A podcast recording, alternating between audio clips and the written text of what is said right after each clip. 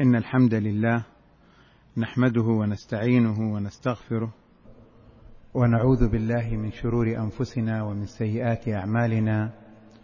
من يهده الله فلا مضل له ومن يضلل فلا هادي له وأشهد أن لا إله إلا الله وحده لا شريك له وأشهد أن محمدا عبده ورسوله.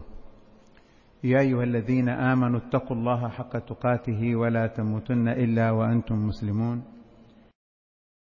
يا أيها الناس اتقوا ربكم الذي خلقكم من نفس واحدة وخلق منها زوجها وبث منهما رجالا كثيرا ونساء واتقوا الله الذي تساءلون به والأرحام إن الله كان عليكم رقيبا.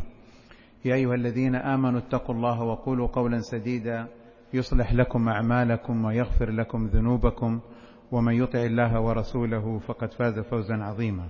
ألا وإن أصدق الكلام كلام الله وخير الهدي هدي محمد صلى الله عليه وسلم وشر الأمور محدثاتها وكل محدثة في دين الله بدعة وكل بدعة ضلالة.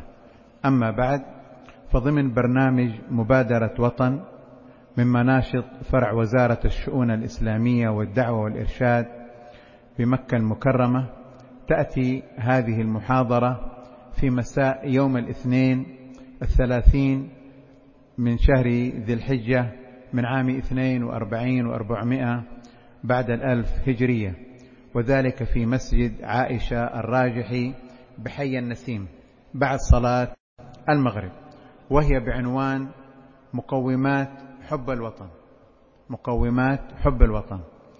هذه المحاضرة أدرتها على عناصر. العنصر الأول ما المراد من العنوان؟ مقومات حب الوطن. العنصر الثاني ما هي مكانة هذا الموضوع وما أهميته؟ العنصر الثالث ما محاور حب الوطن؟ العنصر الرابع المحور الأول الأرض. العنصر الخامس المحور الثاني الشعب الأمة. العنصر السادس محور النظام وهو المحور الثالث يعني ولاة الأمر. ثم العنصر السابع حفظ هذا النظام حفظ هذا النظام بوسائل منها سنذكر إن شاء الله. وإليكم بيان هذه العناصر. العنوان مقومات حب الوطن. ما معنى مقومات حب الوطن؟ المقومات جمع مقوم والمقوم المراد به ما لا يقوم الشيء إلا به أي الأمور التي يقوم بها الشيء. أما الوطن فهو مجموع الأرض والشعب والنظام. لما يتكلم المتكلمون عن الوطن يقصدون به الأرض والشعب والنظام. وسنتكلم عن هذا إن شاء الله في محور الأرض. فمحل المولد ومسقط الرأس وطن ومكان الأهل والأولاد سواء ولد فيه أو لم يولد فيه هو وطن.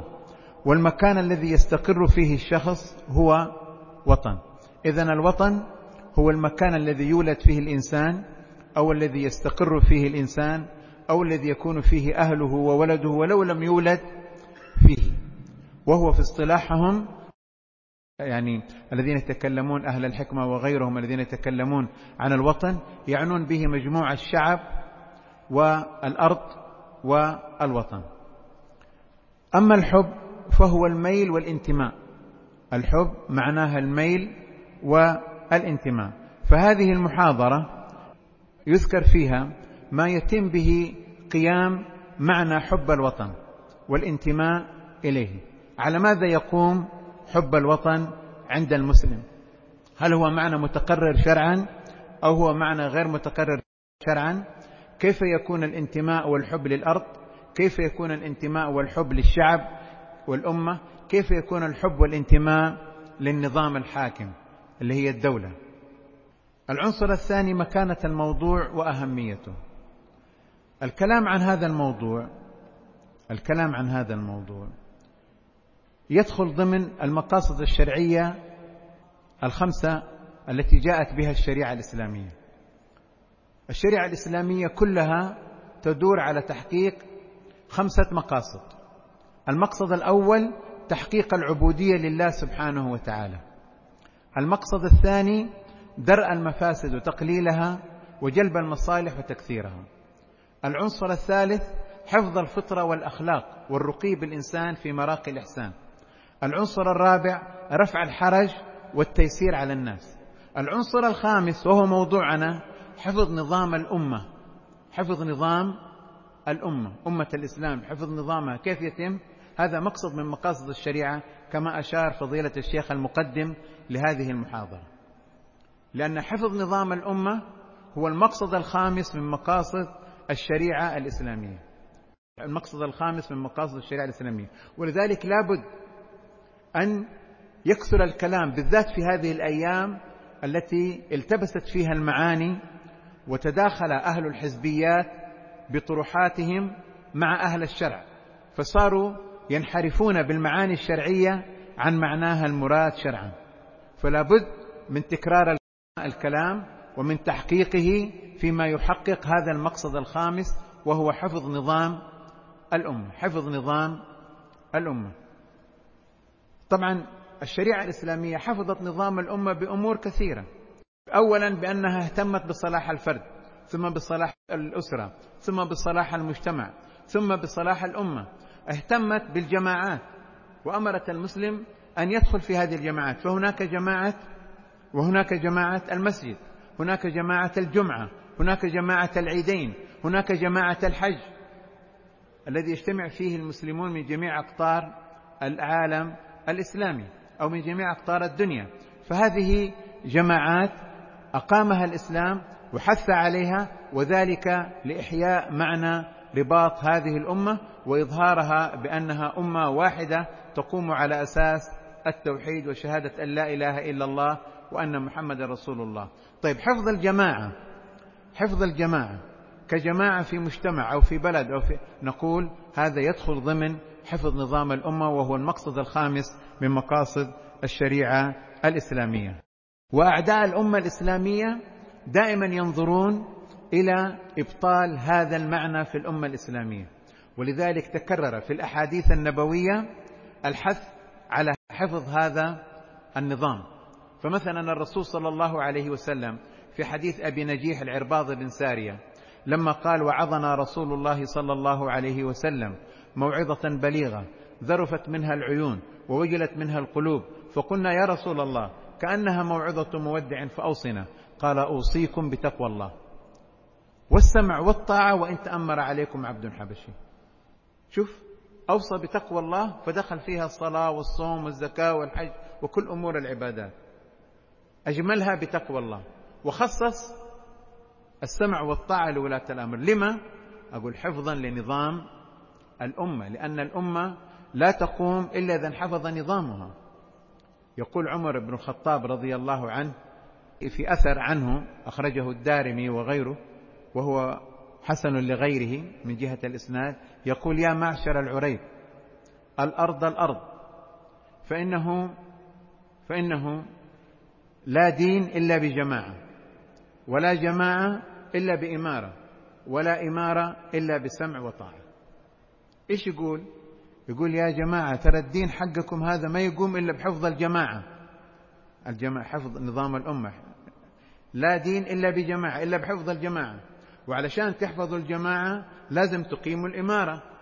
وعشان تقيموا الإمارة لازم تلتزموا بالسمع والطاعة. إذا إذا انخرم السمع والطاعة انخرمت الإمارة. وإذا انخرمت الإمارة انخرمت الجماعة. وإذا انخرمت الجماعة ضاع الدين. ولذلك الجماعات والمجتمعات التي اختل فيها اجتماع الناس بالحروب والاضطرابات والفتن والقتل لا يأمن الناس فيها على أهلهم لا يأمن الناس فيها على أموالهم لا يأمن الناس فيها على تجاراتهم لا يأمن الناس فيها على صلاتهم ولا على مساجدهم ولا على عبادتهم. وكلما خرج أناس في مجتمع يريدون إقامة الدين بهذه الفتن ماذا يكون حاصل فعلهم؟ يكون حاصل فعلهم أنهم لا دينا حفظوا ولا دنيا أقاموا. ضيعوا الدين وضيعوا الدنيا. ليش؟ لأنه لا دين إلا بجماعة ولا جماعة إلا بإمارة ولا إمارة إلا بسمع وطاعة. وهذا يريكم فعلا مقدار وأهمية حفظ الجماعة وهو المقصد الخامس حفظ نظام الأمة. يأكد هذا الكلام وأنه موضوع فتن وأنه أهل الفتن يضربوا دائما في هذا المحل. حديث حذيفة بن اليماني رضي الله عنه لما قال أتيت إلى رسول الله صلى الله عليه وسلم وقلت يا رسول الله كنا في جاهلية وشر فأتى الله بهذا الخير فهل بعد هذا الخير شر؟ قال نعم. فقال حذيفة فهل بعد هذا الشر خير؟ قال نعم على دخن. قال وما دخنه يا رسول الله؟ قال أقوام يهتدون بغير هدي ويستنون بغير سنتي. قال فهل بعد هذا الخير يعني الذي على دخن شر؟ قال نعم. دعاة على أبواب جهنم من تبعهم قذفوه فيها. قال صفهم لنا يا رسول الله قال هم من بني جلدتنا يتكلمون بألسنتنا. قال ما توصني يا رسول الله يومئذ؟ وهذا محل الشاهد. قال إلزم جماعة المسلمين وإمامهم. قال ثم أي قال حتى يلحق آخرهم في عراض الدجال أو يظهر فيهم الدجال أو كما قال صلى الله عليه وسلم. فهذا الحديث يبين لكم أن الفتن المستمرة إلى أن تقوم الساعة هم دعاة الضلالة الذين يدعون الناس إلى جهنم. بما يدعون الناس إلى جهنم؟ أقول انظر للعلاج. قال ما توصني يا رسول الله يومئذ؟ قال إلزم جماعة المسلمين وإمامهم. هذا العلاج. ما دام هذا العلاج معناته الدعوة الضالة في إيش؟ فيما يخرج الإنسان عن لزوم جماعة المسلمين وعن لزوم السمع والطاعة. لذلك أقول هذا الموضوع من أهم الموضوعات التي ينبغي التذكير بها والتركيز عليها. وسيأتي إن شاء الله كيف أن دعاة الباطل فعلا قالوا كلام يريدون به أن يخرموا آه، نظام الأمة بإخلال بالإخلال في حق الجماعة والقيام بها سهل بن عبد الله رحمه الله يقول لا يزال الناس بخير ما عظموا السلطان والعلماء فإن عظموا هذين أصلح الله دنياهم وأخراهم وإن استخفوا بهذين أفسد دنياهم وأخراهم. ذكر هذا الأثر القرطبي تحت قوله تعالى يا أيها الذين آمنوا أطيعوا الله وأطيعوا الرسول وأولي الأمر منكم من سورة النساء الآية 59 ما هي محاور حب الوطن؟ أقول محاور حب الوطن تعرف من تعريف الوطن عند الحكماء. الحكماء قالوا الوطن هو الأرض والشعب والنظام. هذا الوطن أرض وشعب ونظام. هذه الأمور الثلاثة هي التي تشكل الوطن. إذا محاور حب الوطن ومقومات حب الوطن ترجع إلى هذه الثلاثة. نمسك المحور الأول الأرض. المحور الأول محور الأرض. يعني انتماء المسلم إلى أرضه. انتماء المسلم إلى أرضه وحبه لوطنه. حبه للمكان الذي أهله فيه. حبه للمكان الذي ولد فيه. حبه للمكان الذي معاشه واستقراره فيه. هل هذا ينافي الشرع؟ نقول ننظر. وجدنا أن الرسول صلى الله عليه وسلم فيما جاء من الحديث عن الرسول عليه الصلاة والسلام عن عبد الله بن عدي بن الحمراء الزهري أنه سمع النبي صلى الله عليه وسلم وهو واقف بالحزورة في سوق مكة. الحزورة هي أرض مرتفعة في مكة. أظنها آه، في المكان الذي يعرف اليوم بالنقا اللي كان النقا اللي هو في آخر الحلقة القديمة ما أدري ما تعرفوا دحين. في آخر الحلقة القديمة سابقا منطقة اسمها النقا وقف عندها الرسول صلى الله عليه وسلم ونظر إلى مكة. وقال والله إنك لخير أرض الله وأحب أرض الله إلي إلى الله عز وجل ولولا أني أخرجت منك ما خرجت. هذا حديث ثابت عن الرسول صلى الله عليه وسلم. مكة في ذلك الوقت اللي قال فيها الرسول هذا الكلام كانت بلد إسلام ولا بلد كفر؟ بلد كفر. ومع ذلك ذكر حبه لها لأنها أرض الله ولأنها فيها حرم الله ولأن لما هاجر الرسول صلى الله عليه وسلم بالصحابة إلى المدينة وصار الصحابة يحنوا إلى مكة ويقولوا أشعار وأصابتهم حمى الحنين ويعني يقولوا فلان اشتوى البلد اشتوى البلد يعني جوها ما صار مناسب وصار يحن إلى جو بلده صار يبغى جو بلده. طبعا كلمة جو من معانيها أنه جوفه اعتل بسبب الأرض التي نزل فيها ومن معانيها اشتوى بمعنى اشتاق وحن إلى الأرض التي كان فيها. فالصحابة لما جاءوا المدينة اشتووا المدينة اشتاقوا إلى مكة. وصار هذا طايح وصار هذا يقول أشعار وصار هذا يقول كذا. الرسول أنكر عليهم؟ ما أنكر عليهم. لأن حب الوطن وحب البلاد التي يستقر فيها الإنسان وحب المكان الذي فيه الأهل أمر فطري. والإسلام لا ينازع الأمور الفطرية. المهم لا تجعل حبك لهذا الوطن ها مقدما على رابطة الدين والعقيدة. ولذلك الرسول والصحابة رغم حبهم لمكة ما منعهم ذلك من أن يقاتلوا أهل مكة على الدين وعلى الإسلام وعلى الكفر. مع كونه ما أنكر الرسول حب مكة ومع أنه عليه الصلاة والسلام صرح بحب مكة وأن الله يعني يحب هذه الأرض وجعل فيها بيته الحرام والصحابة لكنه مع ذلك مع ذلك لما بقوا على الشرك وحاربوا حاربهم. وأحل الله له قتال أهل مكة في مكة ساعة من نهار. فأنت تحب الأرض حب البلد هذا لا ينكر عليك ولكن لا يكون هذا مقدما على العقيدة. لا يكون هذا مقدما على الدين. إذا تعارض هذا مع العقيدة والدين فحب العقيدة والعقيدة والدين مقدم على حب الأرض وعلى حب البلد.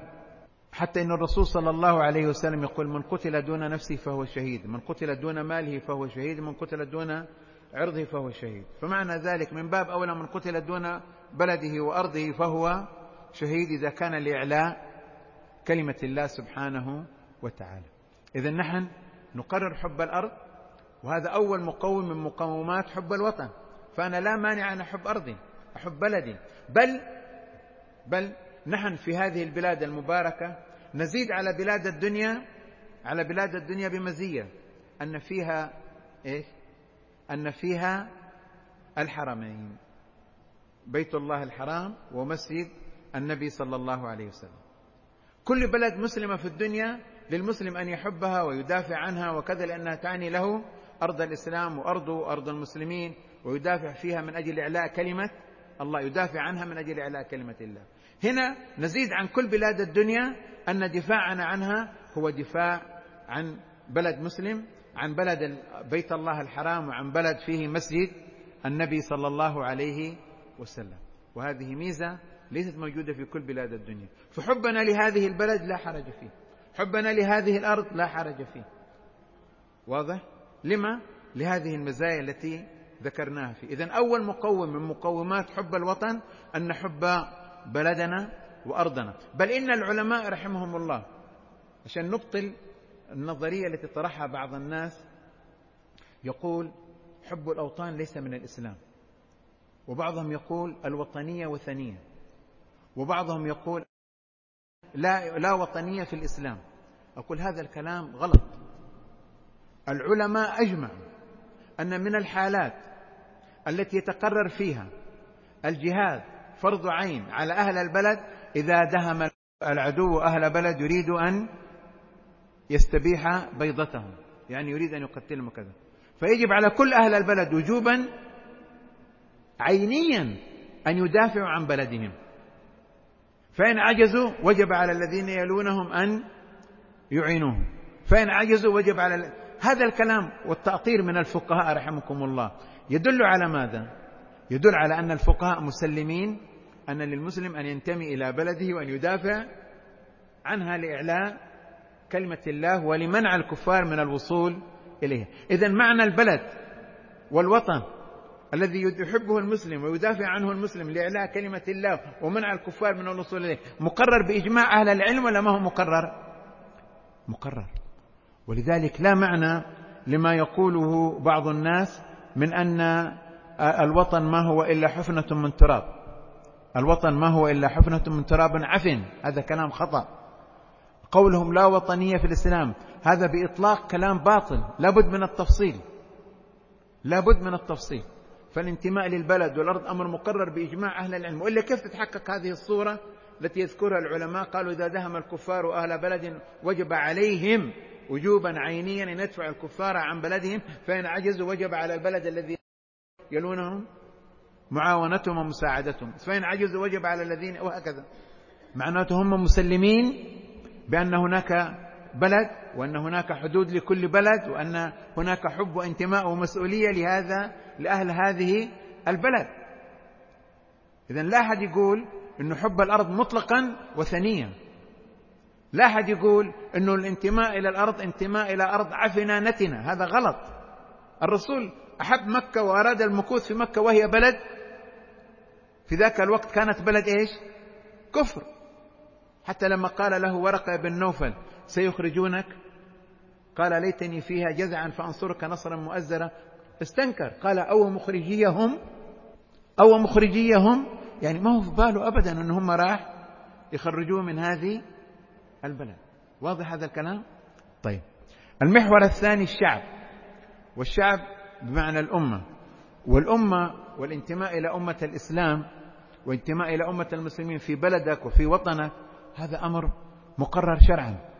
الرسول صلى الله عليه وسلم قرر ذلك قرر ذلك بالقرآن وقرر ذلك بالسنة. مثلا الله سبحانه وتعالى قرر أن المسلمون كلهم أمة عدول. قال وكذلك جعلناكم أمة وسطا لتكونوا شهداء على الناس ويكون الرسول عليكم شهيدا.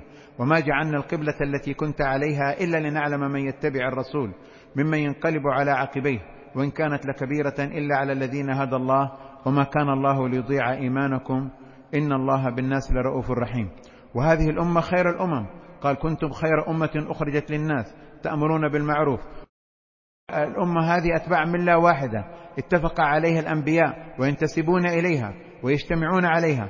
قال تعالى إن هذه أمتكم أمة واحدة وأنا ربكم فاعبدون. وقال وإن هذه أمتكم أمة واحدة وأنا ربكم فاتقون. والمؤمنون إخوة. قال تعالى إنما المؤمنون إخوة. والله سمى هذه الأمة والناس سماهم المسلمون. قال تعالى هو سماكم المسلمين. ومن فروع هذه النسبة الانتساب إلى السلفية وهي ما كان عليه الرسول صلى الله عليه وسلم. فإن معنى الإسلام ومعنى الانتماء إلى أمة الإسلام يعني لزوم ما كان عليه الرسول صلى الله عليه وسلم وأصحابه. إذا الشعب والأمة والانتماء إلى أمة الإسلام أمر مقرر. وحتى الانتماء إلى أمة البلد من المسلمين في هذه البلد الرسول صلى الله عليه وسلم لما يقول عليه الصلاة والسلام مثل المؤمنين في توادهم وتراحمهم كمثل الجسد الواحد. إذا اشتكى منه عضو تداعى له سائر الجسد بالسهر والحمى.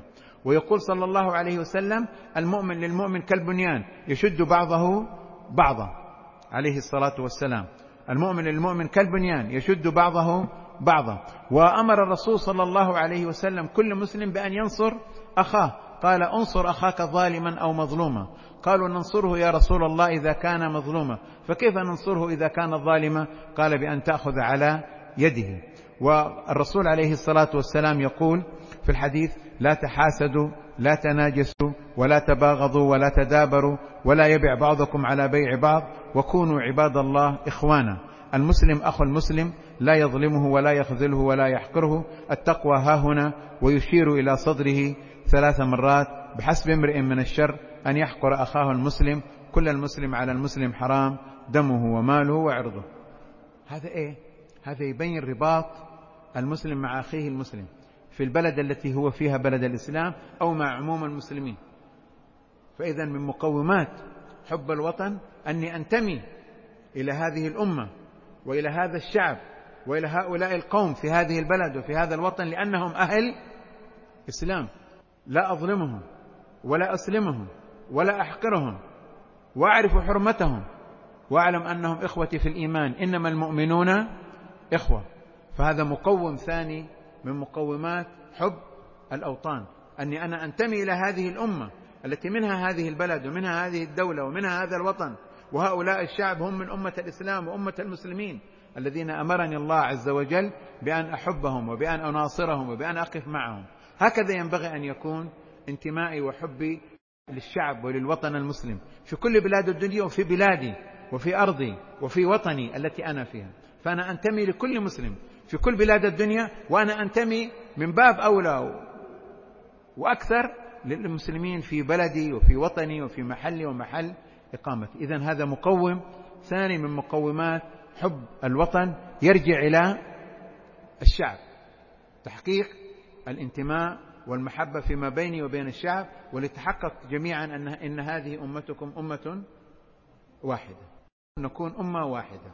هكذا ينبغي أن نكون. هكذا ينبغي أن نكون بحيث أنه يكون ولاءنا وحبنا ونصرتنا لبعضنا البعض.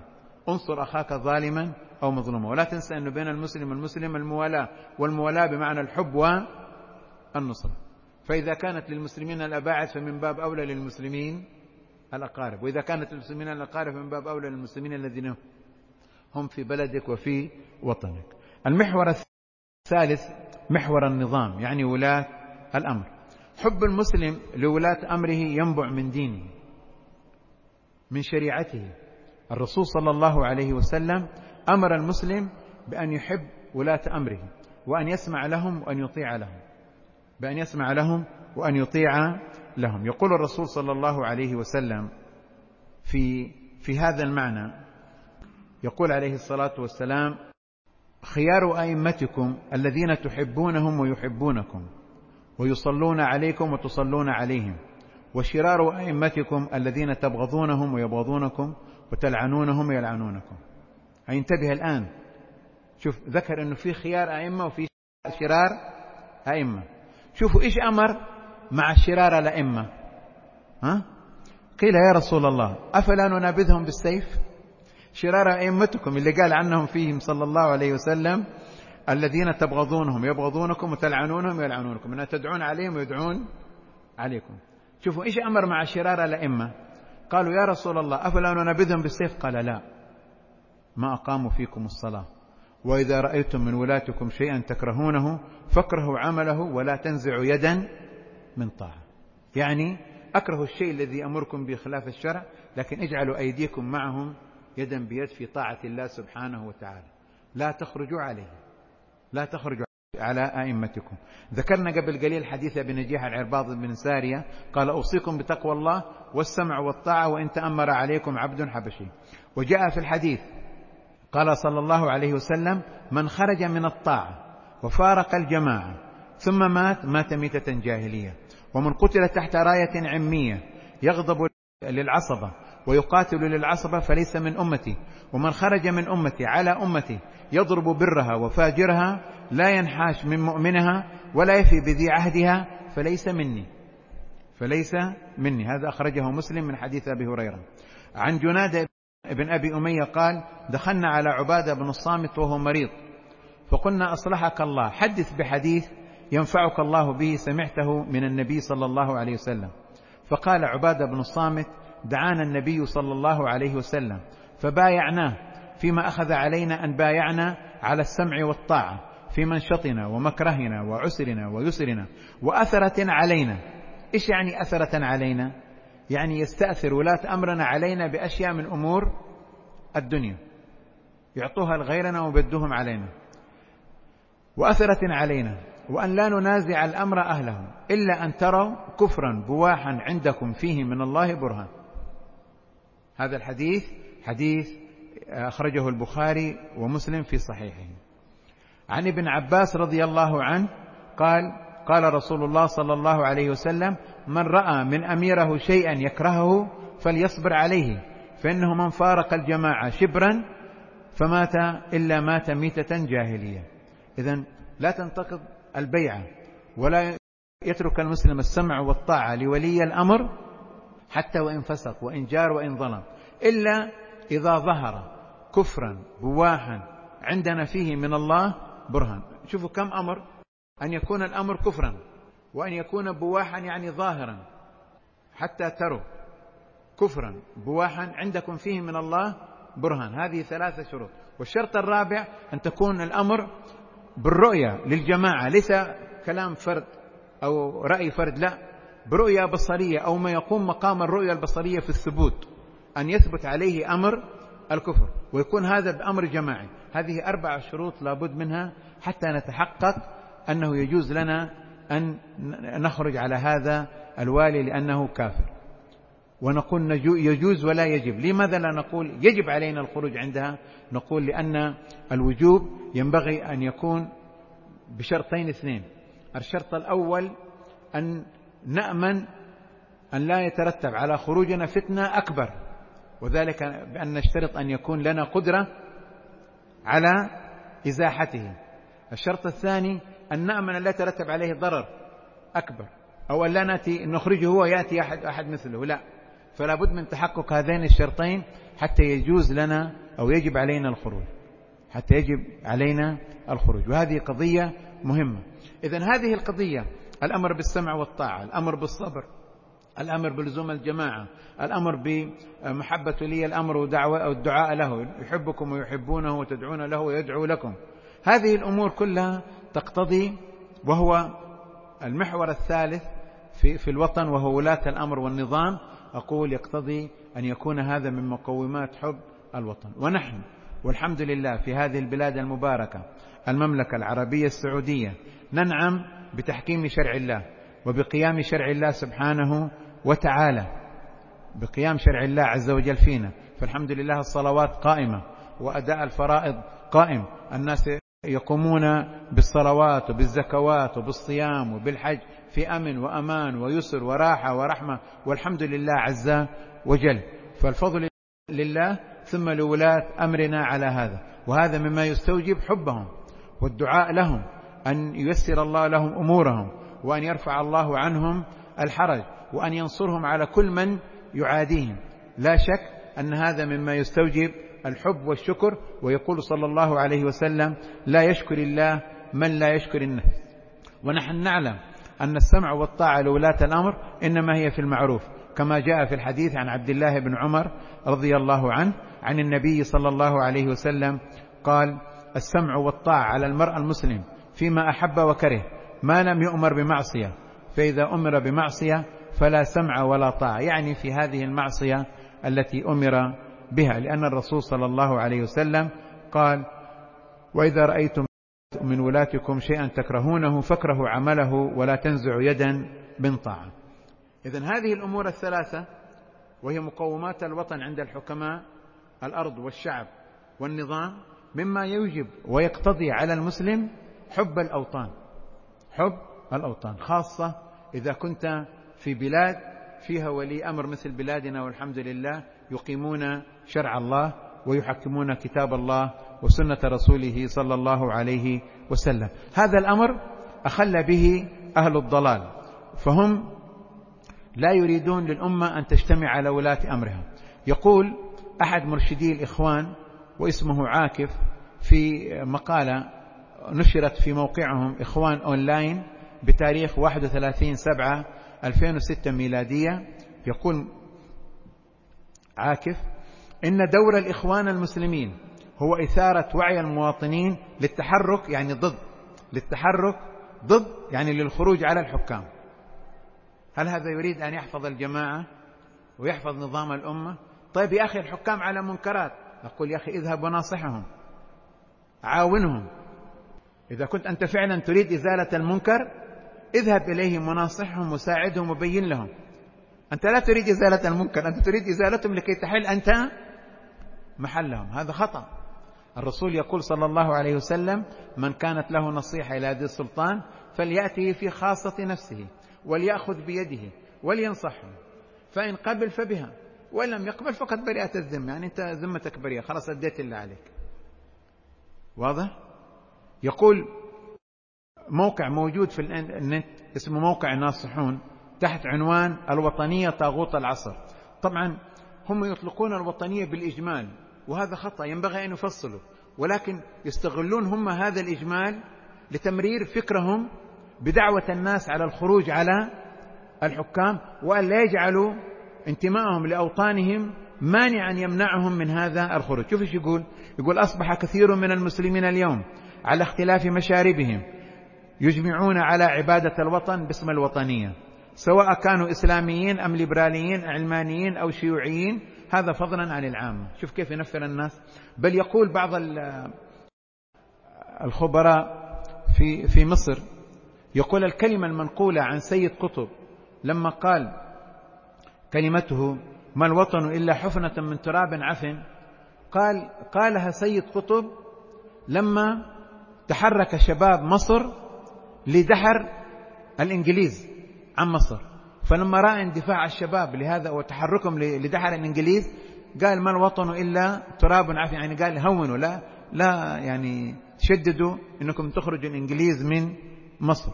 ويقول بديع مرشد الإخوان الأخير في تغريدة مسجلة في موقعه تاريخ 16 أغسطس 2013 ميلادية يقول وما الوطن إلا حفنة لتراب عفن.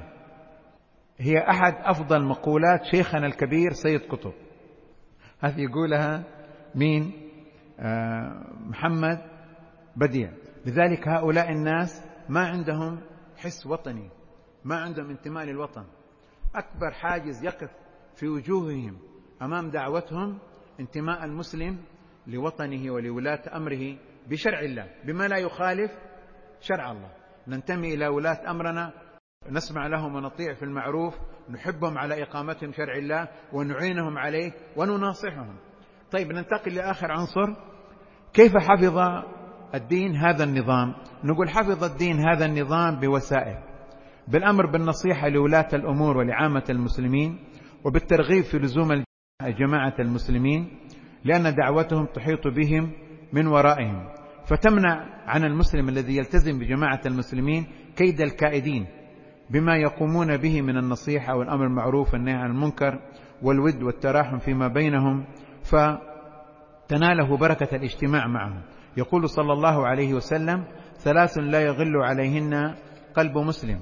إخلاص العمل لله ومناصحة ولاة الأمر ولزوم جماعة المسلمين فإن دعوتهم تحيط من ورائهم. كيف يعني دعوتهم تحيط من ورائهم؟ يعني إذا أنت لزمت الجماعة والسمع والطاعة فإن بركة هذه الجماعة تنالك.